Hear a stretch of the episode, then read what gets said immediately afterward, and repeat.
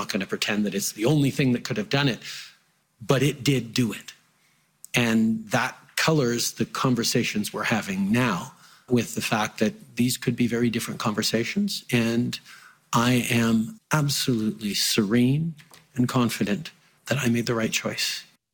Well, ladies and gentlemen, that is the voice of one Justin Pierre James Trudeau. He is the 23rd Can- uh, Prime Minister of Canada, the first to invoke the Federal Emergencies Act. Now, mind you, that law didn't exist for the previous 17. His father, of course, was also the prime minister, you may recall. Uh, he invoked the predecessor of that legislation, the War Measures Act. Uh, but Justin Trudeau, the first prime minister to make use of the Federal Emergencies Act, and therefore the first prime minister to appear before a public inquiry into the government's use of the Emergencies Act, which is a check and balance uh, that was wisely put into the legislation. Absolutely, on decision of this gravity, there should be some after the fact scrutiny. So this is basically the culmination uh, of this public inquiry. So after today, uh, will now fall to Justice Rouleau uh, to come to some conclusions about all of this. Whether the use of the Emergencies Act was justified. So the Prime Minister believes it was, in, in a moral sense and in a legal sense. And the latter point is where there are some interesting questions here because of some of the thresholds laid out in the Emergencies Act as to determining whether there is a threat to national security, determining whether there is a public order emergency. So, did it rise to that occasion? Now, what I'll say about the Prime Minister's appearance today, and maybe given what we've seen from him in question period, maybe given what we've seen from him in press conferences, the bar was set kind of low. This is a prime minister who stumbles a lot, when faced with tough questions. This is a prime minister that sticks to oftentimes irrelevant talking points when faced with tough questions. What would happen with this prime minister is on the stand under oath, appearing before a public inquiry, not just fielding softer questions from government lawyers, but under cross examination from lawyers representing other interested parties? Now, as we speak, the prime minister is facing some questions uh, from one of the lawyers representing convoy organizers, and maybe I should put questions in, in scare quotes uh, because the lawyer spent much of his, his opening time simply reading statements to the prime minister from Canadians who supported the convoy protest. Seems like an odd use uh, of your time when you have an opportunity to ask the prime minister questions under oath, but uh, I guess uh, to each his own. Uh, the, the, prime minister did, I, I think, maybe uh, surpass expectations today, even if the bar was set low doesn't necessarily answer some of the important questions at hand here, or that he gave satisfactory answers to those important questions. Uh, but the prime minister was prepared. The prime minister didn't stumble. The prime minister didn't st- stick to talking points. The prime minister made his case for why he believed this was the right decision for him to make. I hope, and I don't know, I hope that this prime minister, any prime minister, uh, who's faced with the question of whether to make use of these emergency powers takes that decision seriously, that this is something that would weigh on him or her.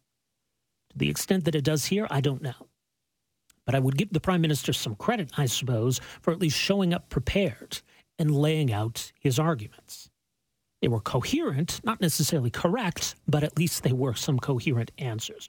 I want to go through some of what the Prime Minister said here today. Now, I do want to hear from you, of course. I'm not sure if you've been following this today.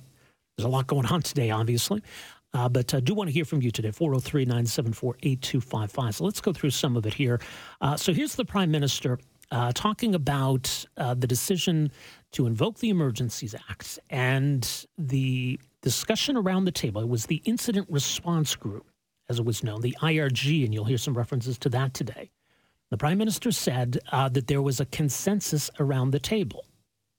Nobody around the table raised concern about making use of the Emergencies Act. Was there consensus on the use of the act? Did, did what did what did you hear about whether or not people agreed with, with this interpretation, whether you should invoke the act? Yes, there was consensus around the IRG table uh, on Sunday the 13th. There is no question about it. And, and uh, Director Vigneault's um, answer on that is absolutely consistent.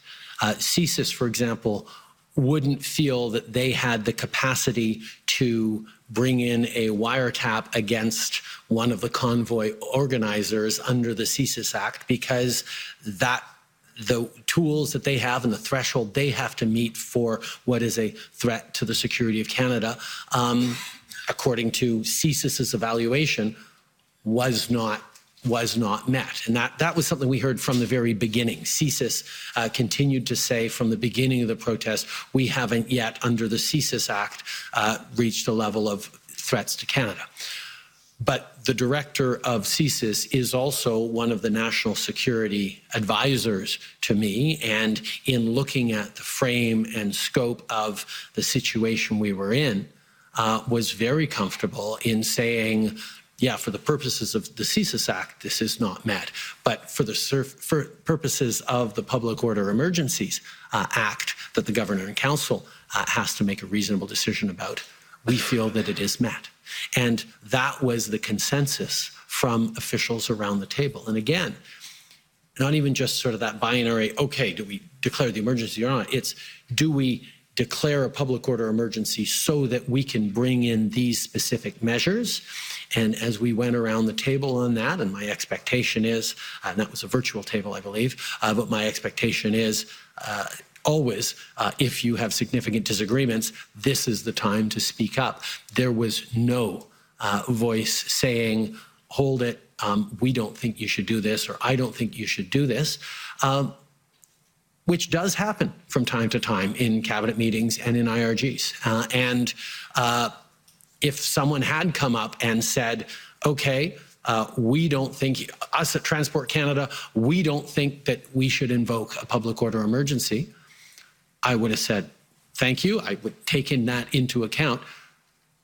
But I didn't need unanimity or full consensus in order to uh, make the determination in Governor of Council according to that that we were moving forward. Obviously, it helped. Uh, and in this case, there was consensus around that table that invoking the Emergencies Act was what we needed to do.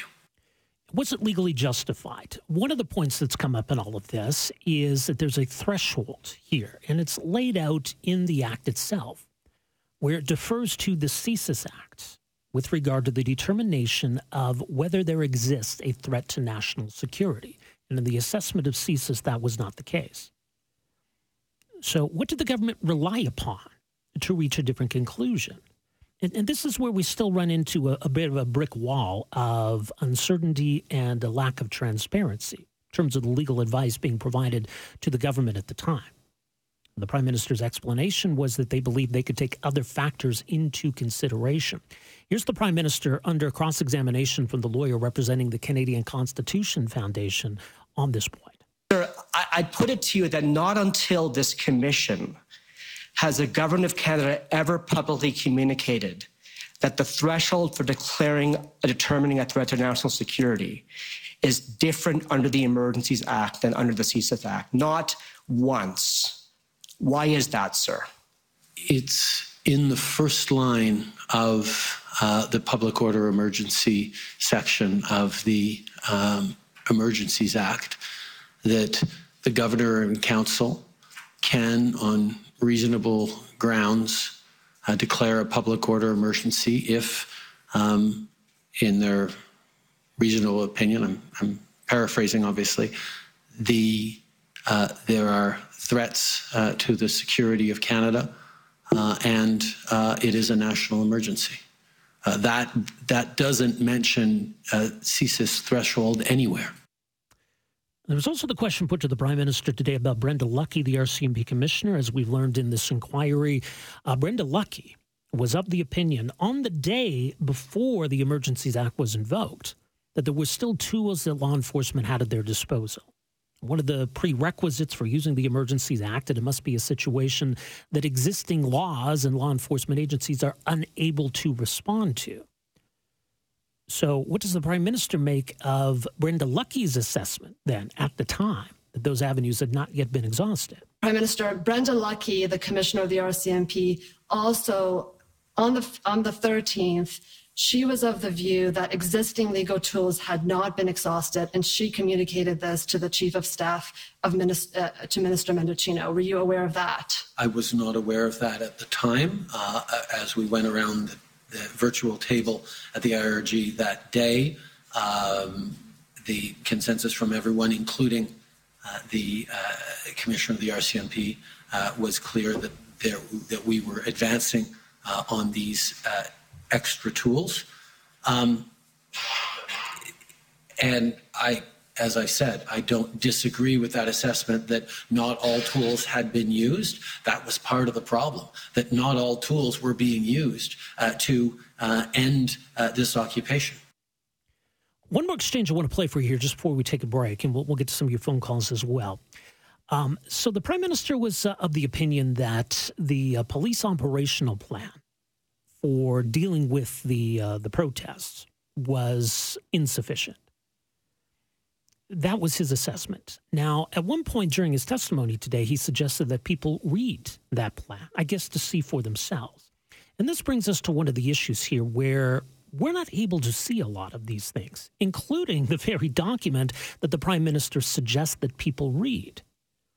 So here's an interesting exchange. This is again the lawyer for the Canadian Constitution Foundation trying to ask the prime minister about this. You've then got uh, the lawyer representing the government intervening, and Justice Rouleau having to uh, basically referee all of this. Uh, the short version is we still don't get to see these documents. So, Prime Minister, you said we should read this plan. We can't. Uh, it's your it's within your legal authority to instruct your counsel to remove these redactions.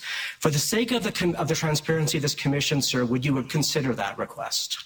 I object to that. Uh, on behalf of the Government of Canada, it's Brian Gover once again. This is putting the Prime Minister in an odious position.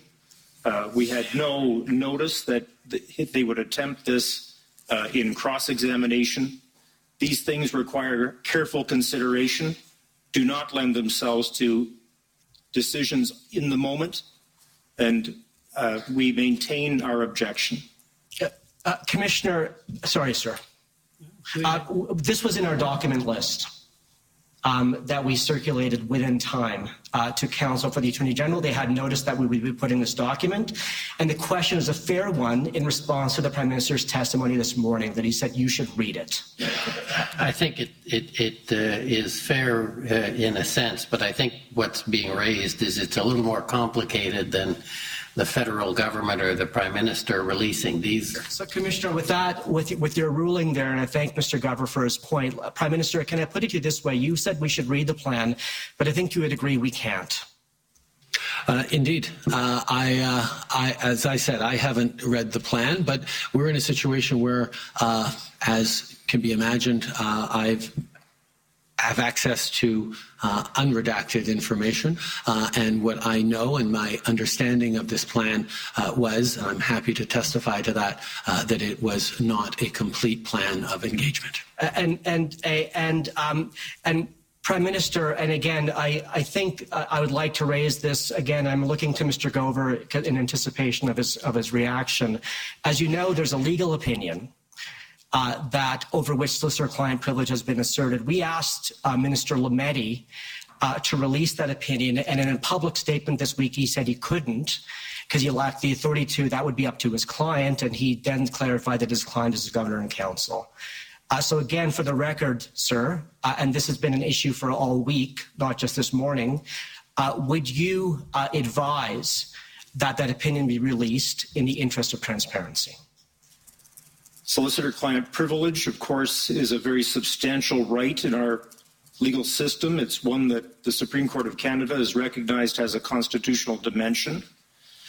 I remind my friends that in this case, as the Prime Minister has said, cabinet confidence has been waived for the fourth time in 155 years to provide evidence of inputs. This is certainly an issue that requires careful consideration and not one to require a prime minister to respond to in the spur of the moment. Okay, well, I think uh, you have a refusal uh, essentially uh, by uh, counsel, so I think you're going to have to move on. So, uh, okay, so uh, that was a little long, but it, it speaks to two important points here. The point about this policing plan that the prime minister said was not sufficient in addressing the situation, which in turn further led to the decision ultimately to invoke the Emergencies Act, as well as the legal advice uh, that the prime minister and his government received about the authority to invoke the Emergencies Act. Both very relevant pieces of information. Neither are available for the public to see. The Prime Minister, as you heard, has the ability to unredact and to release those documents, but they've opted not to. So, beyond the Prime Minister's case that he's making today, we're, we're still left with that fact.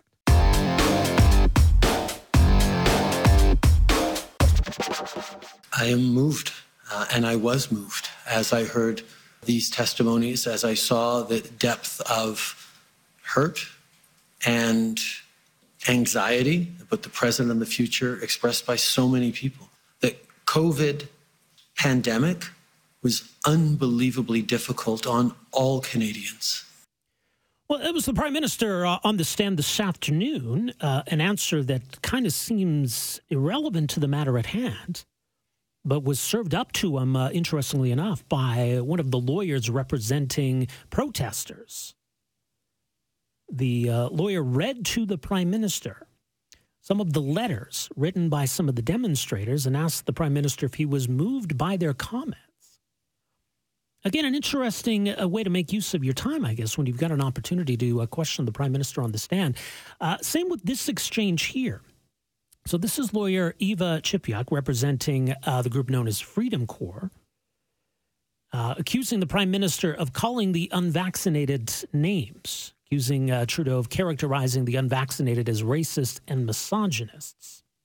There's a difference between people who are hesitant to get vaccinated for any range of reasons and people who deliberately spread misinformation that puts at risk the life and health of their fellow Canadians. It, and well, my focus every step of the way and the well, primary responsibility of a prime minister is to keep Canadians safe and alive. Okay, so that from some of the testimony this afternoon, not really getting us to the question of whether the government was justified in invoking the Emergencies Act. However, it was interesting uh, today when uh, former Premier Jason Kenney's name uh, came up in all of this. Uh, that uh, Prime Minister suggesting that, that initially there wasn't pushback from Alberta about uh, relying on the Emergencies Act.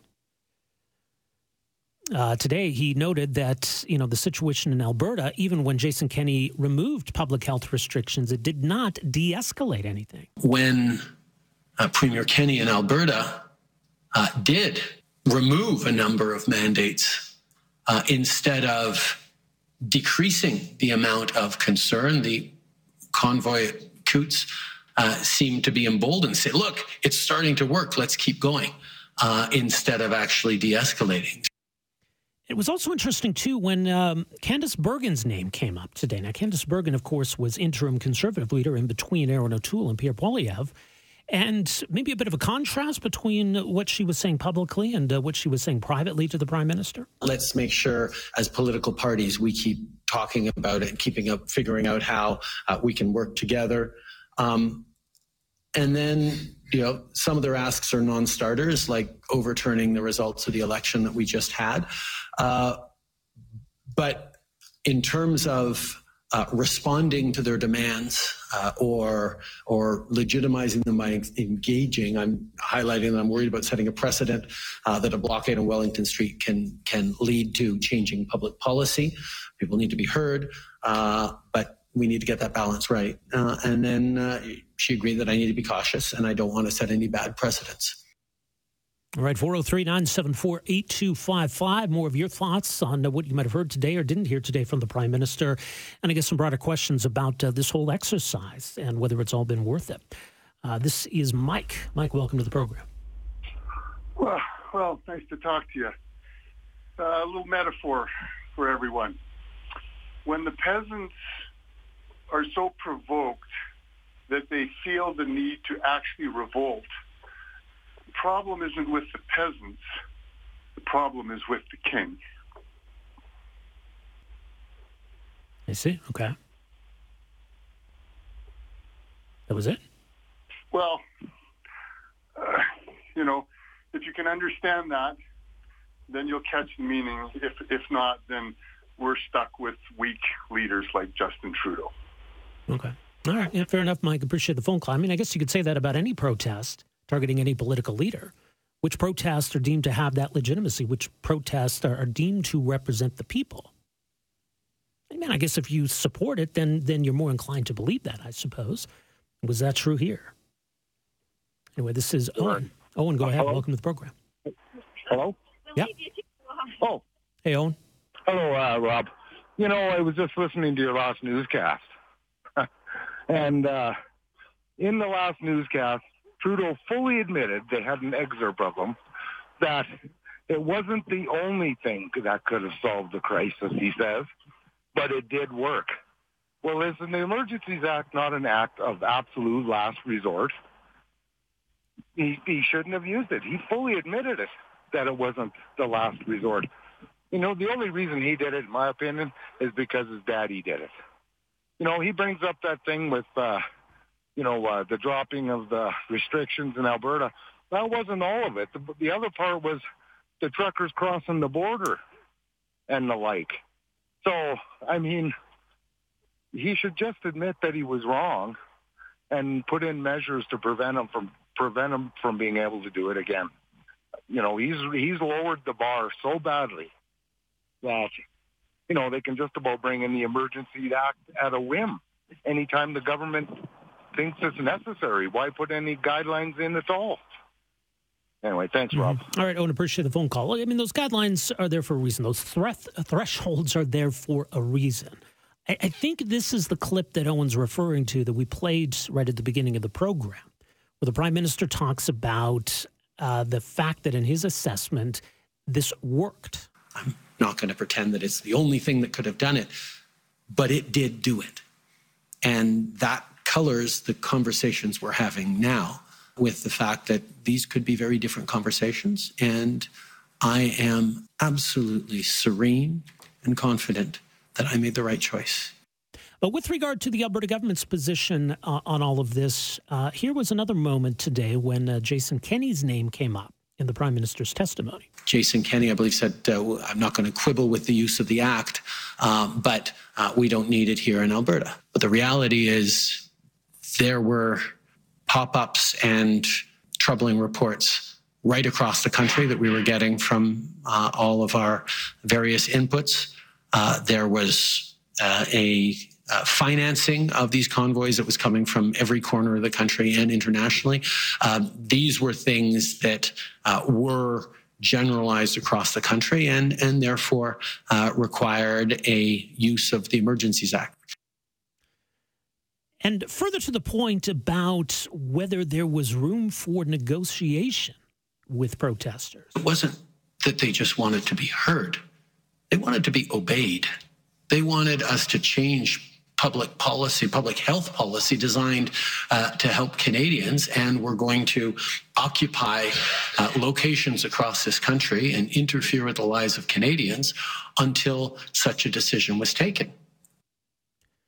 Right, your thoughts 403 974 8255. Back to the phones we go, and uh, we'll say hello to Francis. Welcome to the program. Oh, Rob, how are you doing? I'm pretty good. Rob, I'm an old guy.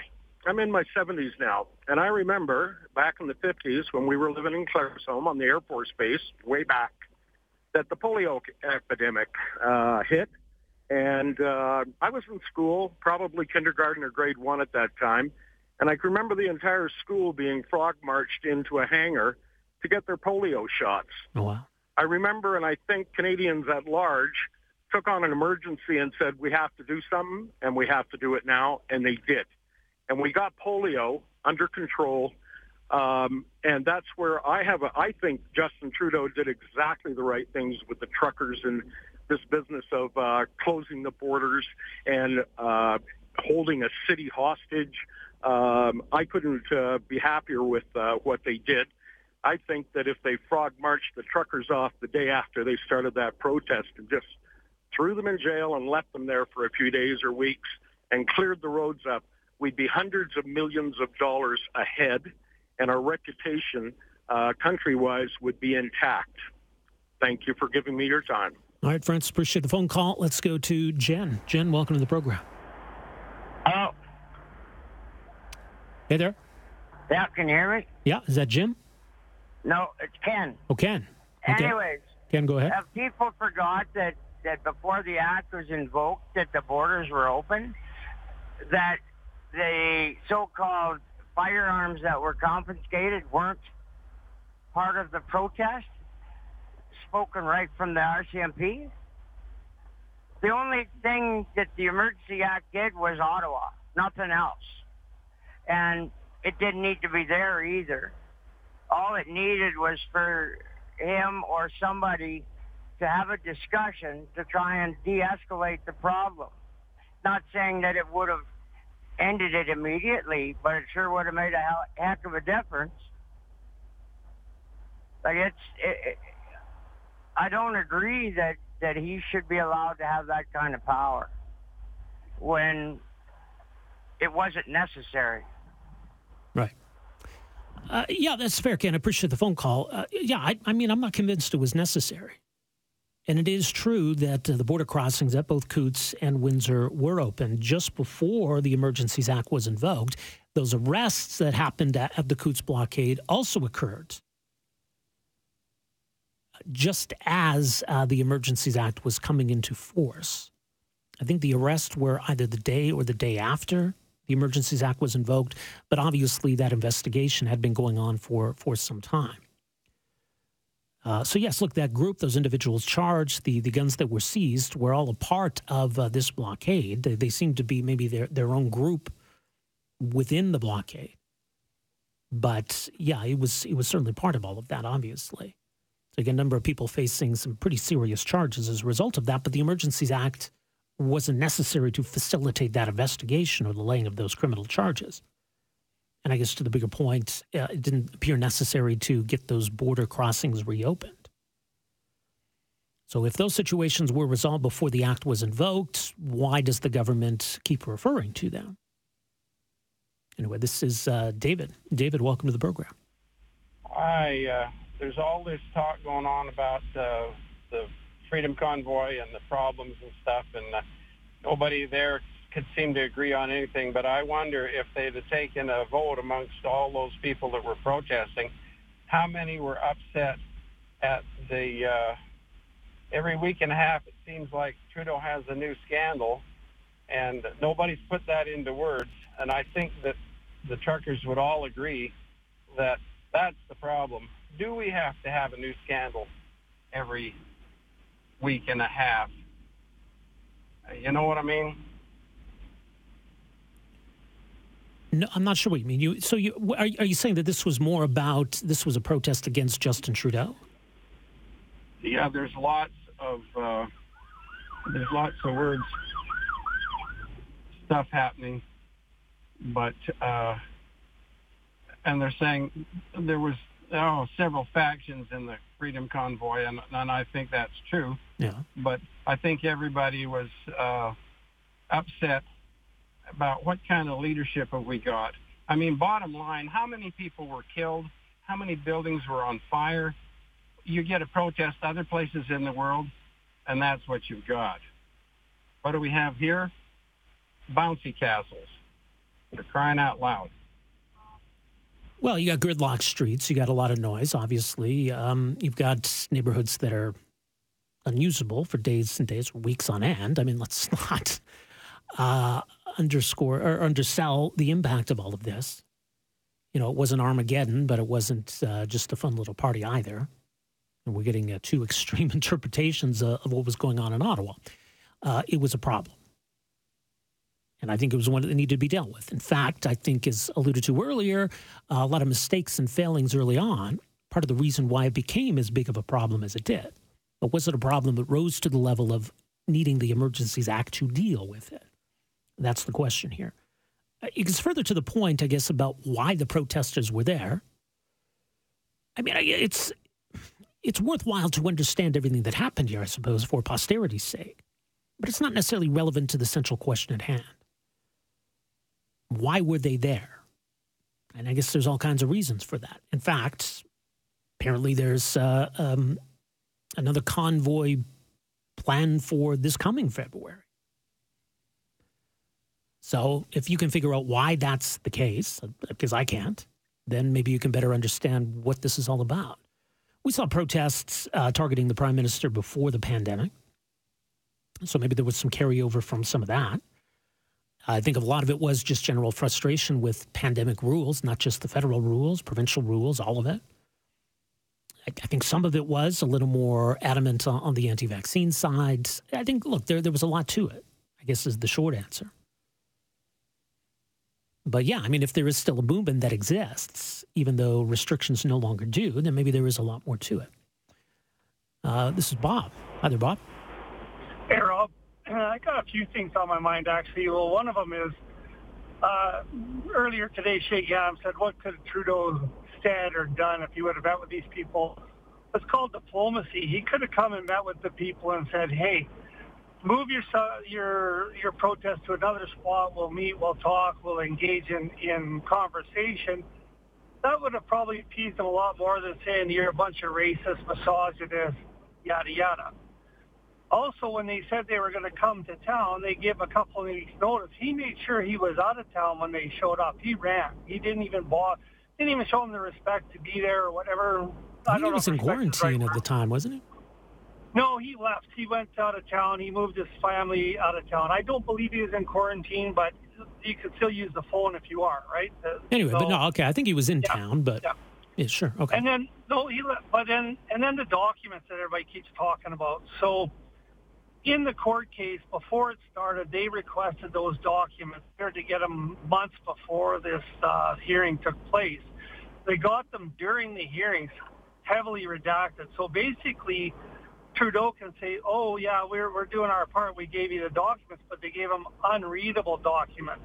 So I think the the lawyer for the for the protest is saying he wants to get on record that they actually didn't get anything. So they went, which I difference. I don't think Trudeau wants to have another side heard. I mean, you, you did mention that maybe not the best talking to him, but you did get in there that hey, documents are part of it. You you delivered them to us, but they're unreadable. So okay. Yeah, Bob, we're just starting to lose you there, but I appreciate the phone call. Let's get one more in here. This is Mike. Mike, go ahead. Hi, uh, I just, uh, I think, uh, just the, the people are fed up with the level of hypocrisy with Trudeau. It's, it's like, well, calling, you know, our Canadians fringe minorities and all that.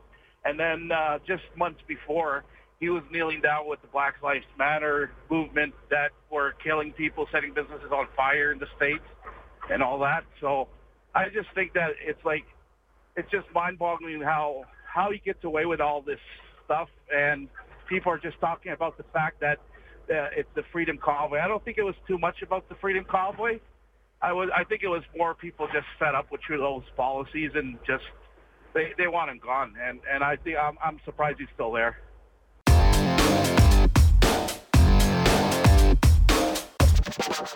As for the process that got us to those conclusions, I'm going to leave that to the final argument of my lawyers. That pushes me into an area where I, I can't really answer the question without, uh, without infringing on solicitor-client privilege.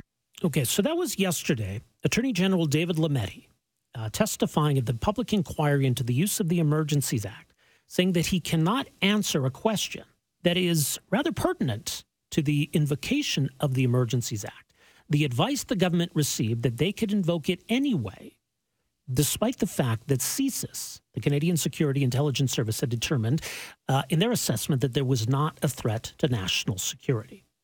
Now, this is pretty important because the use of the Emergencies Act, there is a threshold for the government acting.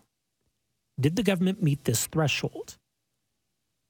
The Emergencies Act is pretty clear that the definition of a threat to national security relies on the CSIS Act.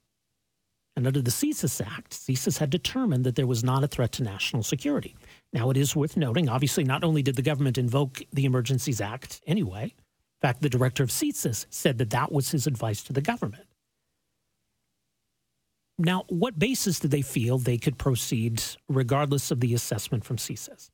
And that's where there was some legal advice provided. But attorney client privilege means, as the Attorney General said, he cannot speak to that. So we don't know and may never know what advice the government received or from whom, that they still had the leeway under the Emergencies Act to move forward as though there had been a determination of a threat to national security. So it, it's getting into the weeds of, of these two pieces of legislation, but it's, it's directly at the core of this whole process. Was the threshold met? Did the government have the authority, uh, the justification to invoke the Emergencies Act? There's a really interesting uh, op ed exploring some of these questions of the Globe and Mail. Uh, you can find it at uh, theglobeandmail.com. Joining us on the line here this afternoon is the uh, co author of that piece, David Schneiderman, a professor of law at the University of Toronto. Professor Schneiderman, great to have you with us You're Welcome to the program. Thank you, Rob. That was an excellent introduction, by the way. Well, and I appreciate that. So I, I want to allow you to, to expand on that. To wh- Why is this understanding so important here? Well, uh, we should want to scrutinize any exercises of the Emergencies Act. Uh, it grants extraordinary powers to the federal cabinet, and the act is designed to, to ensure that the federal cabinet can't invoke it on uh, on its own whim. Rather, there are threshold criteria. You mentioned one of them, uh, that is the emergency has to give rise to something that's defined in the CSIS Act as a threat to the security of Canada. And the other thing is that there are no other laws uh, provincial or federal that can address the emergency. So both those threshold criteria, it seems to me, need to be satisfied for the government to justify invoking the Emergencies Act uh, in February. So the idea that the definition of a, a, national security threat is different in the CSIS Act than it is in the Emergencies Act. Where does where does this notion come from? Well, I think that uh, that the cabinet officials and ministers have decided that this is the best way to try and meet that threshold criteria, and that is. Uh, what they keep on saying is that, well, the director of CSIS might have one opinion, but we have a different opinion. And our opinion about what threats to the security of Canada entail will be broader than that in the CSIS Act. And that's where their argument fails, because the CSIS Act is quite specific, actually, though the, the grants broad uh, uh, powers to government. It's also quite specific. Um, and there's no room to broaden the definition of threats to the security of Canada. And so the ministers and, and cabinet officials are saying we interpreted threats to the security of Canada broader than that uh, interpretation applied by the CSIS director. Uh, but there's no broader language available. There's no authority in the Act to do that. And in fact, it never would have passed in 1987 if it granted to the federal government discretion to broaden the threshold criteria for invoking the Emergencies Act. Well, which could bring us to the question of whether that should change. If the government believes, uh, or Parliament believes, that we need to change the wording of the Emergencies Act to allow for a broader interpretation, we could do that. But that was not the reality of, of February of 2022. Right. And that's, you know, in the ordinary course of events, if the statute is too narrow, it doesn't address modern emergencies, which is what the cabinet ministers and officials keep on saying, uh, then you amend the act, right? You reform the law. Um, now, it might be that there was no time to do that in these circumstances. Uh, well, make it an agenda item and do it right away. Why are we waiting now? We've only just heard about this argument in the last two weeks, right? We didn't hear anything about this at the time of the invocation of the act or uh, even once the Rouleau Commission, the Commission of Inquiry began. We, the first we've heard of this is when these executive officials came up with this narrative um, that uh, that apparently was circulating uh, at the time in February because the CSIS director was advised by the Department of Justice, and you made reference to their legal opinion, that the uh, authority to invoke the act was broader. Uh, so it's all new, it's all hidden, it's untransparent um, we wrote our op-ed for the purposes of trying to have some public deliberation about how you can read the act the way uh, the government is reading it. And so far, uh, we're getting really nothing by way of an explanation. Well, in, in the solicitor-client privilege, I mean, it's it's both legitimate and inconvenient, I guess. But look, I mean, if the government received legal advice that, that led them to this conclusion, that, that seems like some pretty important information here. Well, of course, and they're the client. The government's a client. They can waive that solicitor-client privilege. Right, yeah. Um, it's not, you know, their interpretation of the of the Emergencies Act and the CSIS Act threat to the security of Canada is not a state secret, frankly, right? In fact, the act is designed to be as transparent as possible. That's why we have this commission of inquiry, right? It's it, it designed precisely to cabin in the circumstances in which the Emergencies Act is invoked and to have full and public disclosure uh, of the circumstances that gave rise to the invocation of the emergency. So it rubs entirely against the object and design of the Emergencies Act. Well, and I've seen some some line of argument here that that you know follows as such that you know it ultimately should be cabinet's decision to invoke the Emergencies Act. We shouldn't you know defer to CSIS or CSIS shouldn't have the final word. But is is that a misreading of why this definition is is in the Emergencies Act in the first place? Well, it kind of changes the um, the ground upon which the federal government is making its argument. There's actually no doubt that the federal cabinet, the so-called governor in council, will invoke the Emergencies Act, they have to have a reasonable ground for doing so. That's in the statute. It doesn't say you must defer to the CSIS director's opinion about threats. Um, so that is is a straw man argument. It's not really what anybody's arguing.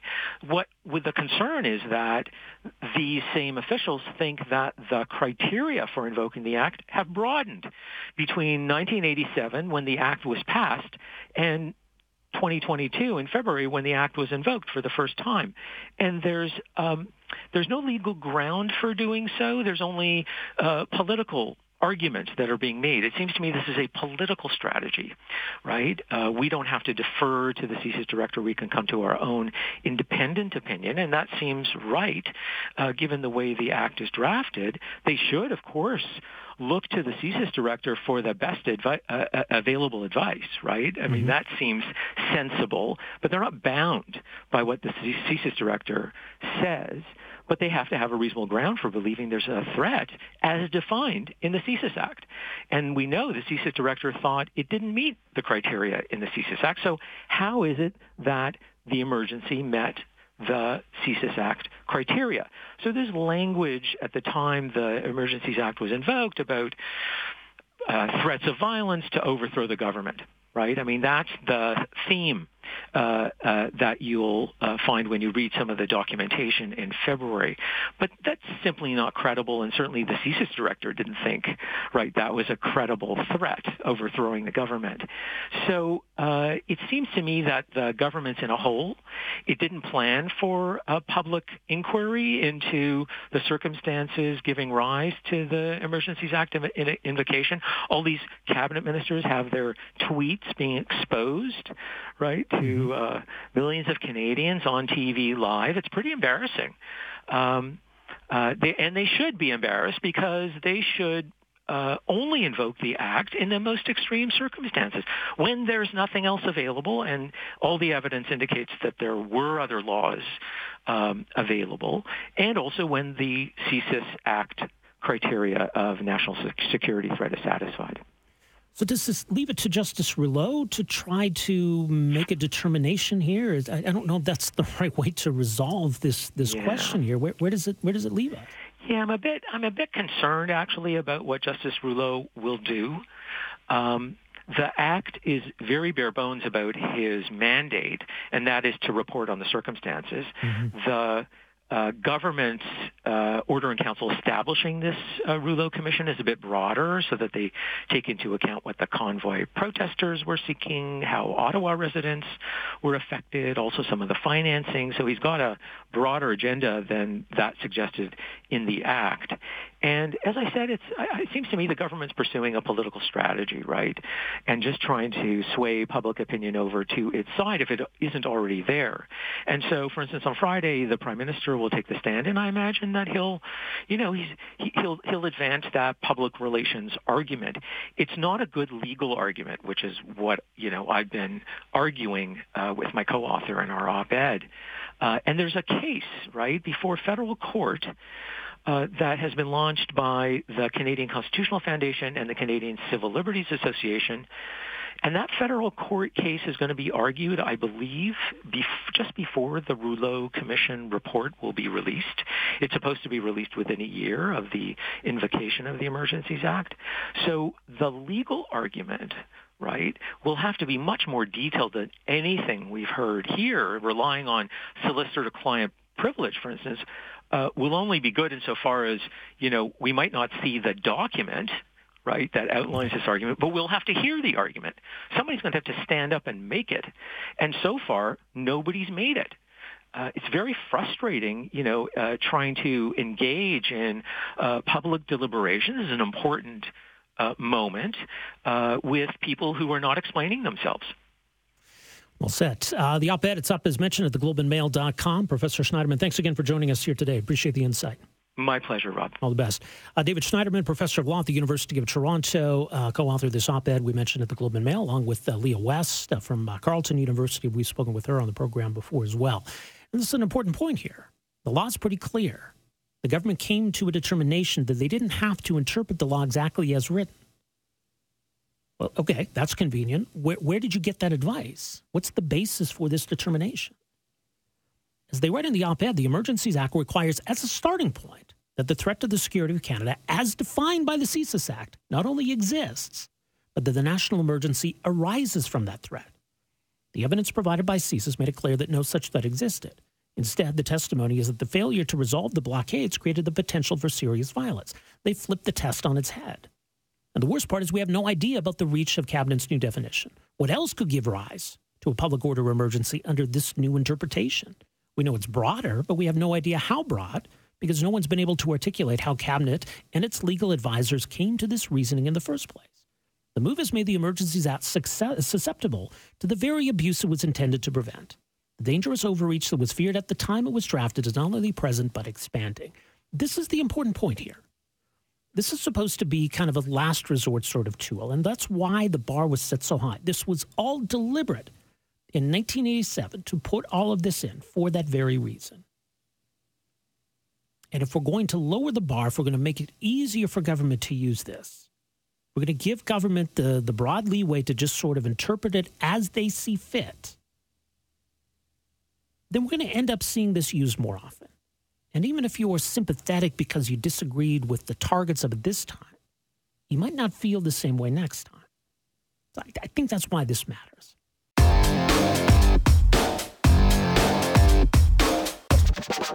Welcome back. As we talked about earlier this week, some last minute amendments to the government's Bill C 21 looks likely to add potentially hundreds of additional firearms to the list of firearms to be banned under this ban on so called assault style weapons which makes the, the whole matter even more confusing. What exactly constitutes a, a assault style weapon? And what does this mean now for these uh, lawful firearms owners who suddenly and out of nowhere find themselves in, in the crosshairs, so to speak, of this legislation, which will make these firearms, once passed, prohibited uh, and lead down the road at some point to a buyback, a mandatory buyback. Press release yesterday uh, from the uh, justice ministers for Alberta, Saskatchewan, and Manitoba, expressing opposition to this uh, expanded firearms ban and talking about exploring possible options to, to oppose this. Well, joining us uh, to talk more about it is Alberta's Minister of Justice, Solicitor General, and also the uh, MLA for Calgary, Acadia, Tyler Shandro, joining us on the line here this afternoon. Minister, good to have you with us. Welcome to the program. Oh, hey, Rob. Thanks for having me back. Uh, by the way, and I mean, we, we had, of course, uh, today the Prime Minister on the sands, I believe still is actually, the uh, inquiry into the use of the Government's Emergencies Act. The position of the Alberta government is that uh, the act was an overreach. Any thoughts on, on anything we heard or didn't hear from the Prime Minister today or, or just this whole process? I, I admittedly have not uh, been listening to his testimony today yet, uh, mm-hmm. other than listening to your, your show just before uh, me, me dialing in and, and, coming on. So I apologize. I, I, I, don't know what testimony he's given other yeah. than that coverage. No, fair enough. Uh, let's talk about Bill C-21, uh, which, look, we've been talking about for some time, but uh, now all of a sudden out of nowhere, I think it's really changed the context of the conversation. So what's your understanding of, of what happened or what changed this week? Well, this is unprecedented. Uh, we're talking about the largest gun grab in Canadian history. Um, what what caused this? I have no idea because previously the federal government was at least using this fig leaf of uh, calling, as you said, that, that previous list of firearms that they were looking to to ban as assault style, and they they told us that they'd never go after hunters, uh, farmers, and sport shooters, and now through a backdoor process, last minute with no consultation, they're targeting hunters and farmers and sport shooters. Right. So this is a, an, a, proposed amendment to the legislation, which you know still hasn't passed. We should know, but it's a legislation that changes this this whole situation dramatically. So it's, I guess, what we would say it's the, the definition has expanded here. Well, I guess through uh, the the MP's proposed amendment, I suppose. I mean, it's it's hundreds of uh, well, we're talking about actually thousands of, of firearms in Canada um, and I think that um, with the, the 2.2 million licensed firearms owners that we have in, in Canada, um, most of them being affected by this. Mm-hmm. Um, and and I, I mean, again, you, you, said why why is this happening through this backdoor process? Why are they suddenly adding uh, firearms from hunters and farmers and sport shooters that uh, are clearly not in any definition of assault style? Why are they they including these in this new amendment? Um, I think it's it's clear that it's, it's an increasingly um, obvious that this is a, a, hostile federal government. So, what do you see as your role here, or at least the, the, the province's role in, in responding to this federal legislation? I think in advocating for um, our, our law-abiding, licensed firearms owners in this province, and, and advocating for common sense too. Um, look, I, I, this is uh, so comprehensive. I, I, think the federal government knows that this is, is something that they can't even execute on. Um, we're talking about criminalizing overnight hundreds of thousands of Canadians. Um, these are largely unregistered firearms. We have no idea where they would be. We have no record of these firearms or, or where they are. And I don't think that the federal government would be able to execute on this seriously um, unless they were to, to bring in the military. And I hope that's, that's not anything that they would take seriously. So our role is to advocate not just for our firearms owners, but also for common sense and um, and for for thoughtful policy to to reduce um, gun crime in Canada in a thoughtful way that actually addresses the the folks who are committing crimes and not law-abiding Canadians. Well, we talked before about the buyback aspect of this this program, and, and your concern, your government's concern that uh, the federal government would uh, potentially co-opt RCMP resources in Alberta to undertake this buyback program. Well, now that this has changed, I mean, one example I saw today, uh, the SKS is a very popular firearm amongst uh, sports shooters. Some estimates put uh, it at around two hundred thousand owners in Canada. Just on that firearm alone, it seems that this buyback program, whenever and however it's implemented, is going to be even more massive than than we already thought it would be. So how did, how does that change on that side? Well, including including firearms that are clearly not assault style, um, clearly have nothing to do. I mean, listening to Rachel Notley's comments uh, today to describe these firearms as being military style, um, I can't imagine what military would be sending its soldiers into a conflict with an SKS. Or look, I mean, even more ridiculous, um, uh, a, a, semi-automatic shotgun for trap shooting that has, you know, six or more uh, rounds in a magazine. I mean, that's clearly not military style. And this is now capturing hunters and farmers and sport shooters who are exactly the people that we were told by the federal government that they wouldn't target. So, what, what options, I, I, guess, exist at that this point? The, the, press release yesterday, as mentioned with you and your colleagues from Saskatchewan and Manitoba, talk about maybe you know exploring some options here. Um, but but short of the the challenges that are already underway, I mean, what what options might be on the table at this point? Well, we will be collaborating with Saskatchewan and Manitoba. Uh, we do have an announcement that's going to be coming out in the uh, the coming weeks, um, and we do we do have more that that is in the works. I think this is clearly something, you know, no, nothing has been passed in the legislation and nothing's even been tabled in the legislature yet regarding um, Premier's um, uh, sovereignty within a United Canada Act. But I think that the, these are the types of opportunities that we have in being able to look at what, what options we have with Saskatchewan and Manitoba to, to address our concerns with um, the, the ridiculous proposal here. Well, what, what might that entail? I mean, I, I don't think a, a, province can simply exempt itself from, from federal legislation on, on a matter like this. I don't, I don't think that's what you're implying, but what, what else might there be? Well, as I said, we we have um, some stuff, some some uh, work that is uh, is now being done. We will have an announcement in the coming weeks. Um, that I can't speak to yet, um, but um, we we will be working with Saskatchewan and Manitoba, and uh, the chief firearms officers in in our, our provinces. I was, and I talked to uh, the the ministers in those two provinces. Um, I think it was Saskatchewan.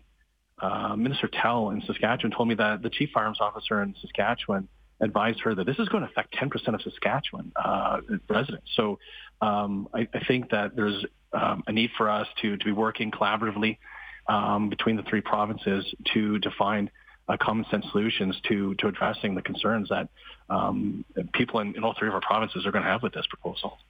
And have you heard anything from, from your federal counterparts as to, you know, the point of all of this, what this might entail in, in terms of the provinces or any kind of, of uh, further clarification?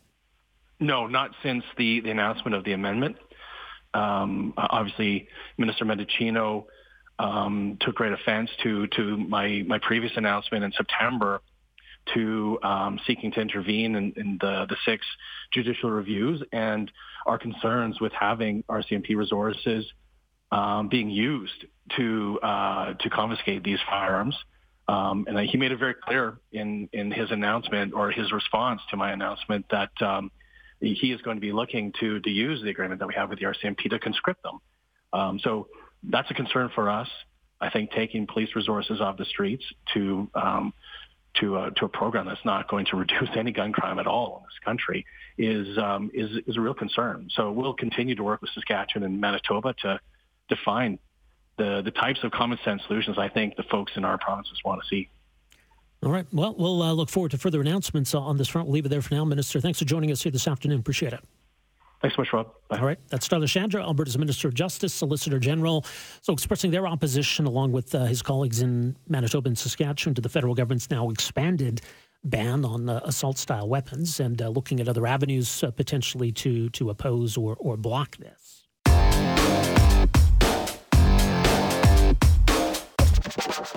We've got to make sure that the schools stay open for in-person learning and that there is also choice for, for parents and for students. And That's why we made the decision we did is to give that clear direction. Good afternoon, folks. Welcome to this hour of the program. My name is Rob Breckenridge. A lot to get to uh, here in this hour. We'll uh, certainly talk more about the Prime Minister's appearance before the public inquiry into the use of the Emergencies Act. That's a big story today, and we'll get back to that. Uh, but that was uh, the voice of Alberta's Premier Daniel Smith today, answering some questions about the decision announced yesterday that's going to have a big impact on schools. The Alberta government taking steps to ensure that schools are not the ones to decide whether to impose a mask mandate. So, preventing schools or school boards from imposing their own mask mandate, but also requiring that schools keep in person learning available. Uh, that schools, even in a serious outbreak situation, not be able to switch to remote learning entirely schools are going to have some online or remote learning co- component, there would still have to be an option of in person learning. Now, we're not yet to the point where schools have, as far as I'm aware, shifted or tried to shift to online learning, but schools are under considerable pressure right now in various parts of the province with numerous respiratory illnesses circulating, high levels of absenteeism, uh, not just among children, obviously, but among teachers as well which does raise the question that if the expectation is that uh, in person learning be maintained no matter what, what are we doing to ensure that there are the resources? If you're going to have kids in school, you need teachers there. So, joining us for some thoughts on what this uh, might mean in practice for teachers is the uh, president of the Alberta Teachers Association, Jason uh, Jason Schilling, joining us here this afternoon. Jason, good to have you with us. Welcome to the program. Oh, great. Thanks for having me. I appreciate it. Uh, first of all, I don't know. I mean, was the ATA in, involved in any of these conversations, or were, were you kind of uh, as surprised as everybody else by this yesterday? No, we were not consulted or involved in the conversations around the regulations that were released yesterday. And um, it, it's frustrating because it's something that we've seen happen several times through the course of the last couple of years on announcements made by government and then those who work in the schools or are in charge of schools, such as school boards, are sort of left scrambling, trying to figure out just exactly what does it mean, how will it work, and then you have to sort of follow up with government afterwards and say, this actually won't work. Um, we need to adjust uh, the plan. So I, I wish, as I had in the past, that the government had been more proactive and actually consulted with uh, people who are working in the field in regards to this decision they made yesterday. Well, if they had, I mean, what, what would you have said or what would your advice have been? Well, you sort of hit on it as in the intro. I mean, when you talk about um, saying, you know, if a school has to make the unfortunate decision to move online because they can't meet the needs of their operations. So they can't uh, find enough uh, supply teachers or substitute teachers to cover up teacher illnesses. If they're seeing high rates of absenteeism and they have to make that decision to go online, but they still have to have classes in person at the same time, well, you're kind of doubling up or requiring more staff to make that happen effectively so that students can have that continuity of learning. And if schools can't get people in because of illness, how are schools going to make this work?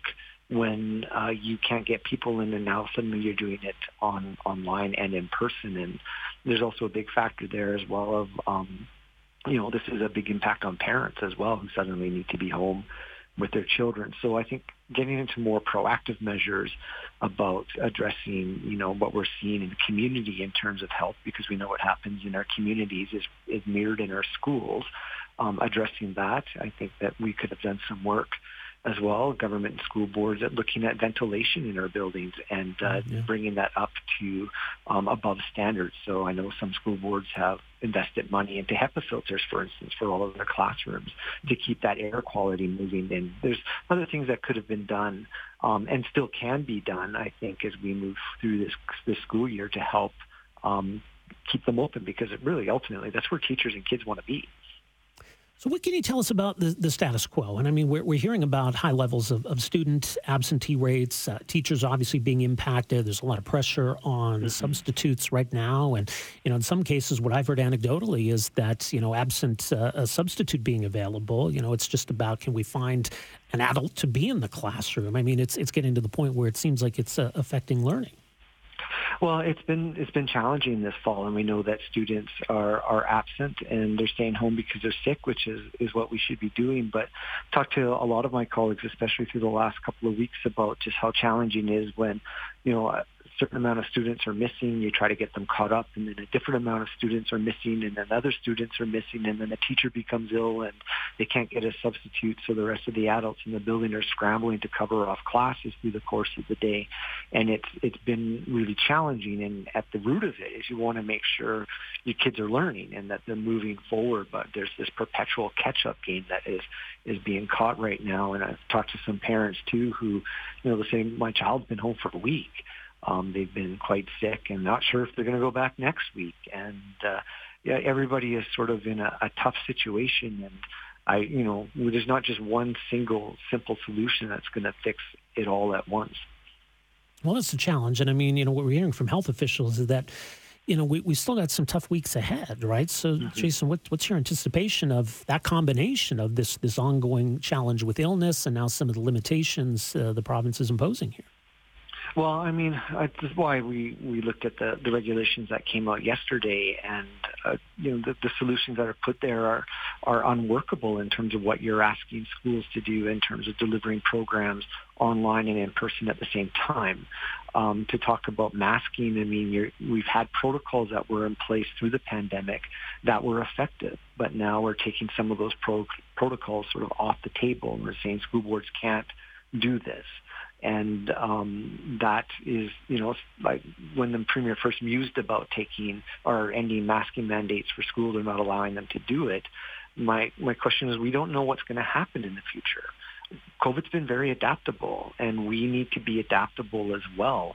And government needs to be adaptable in order to address it so that we can keep our schools open, keep our kids in their classrooms safe with the people who are working with them.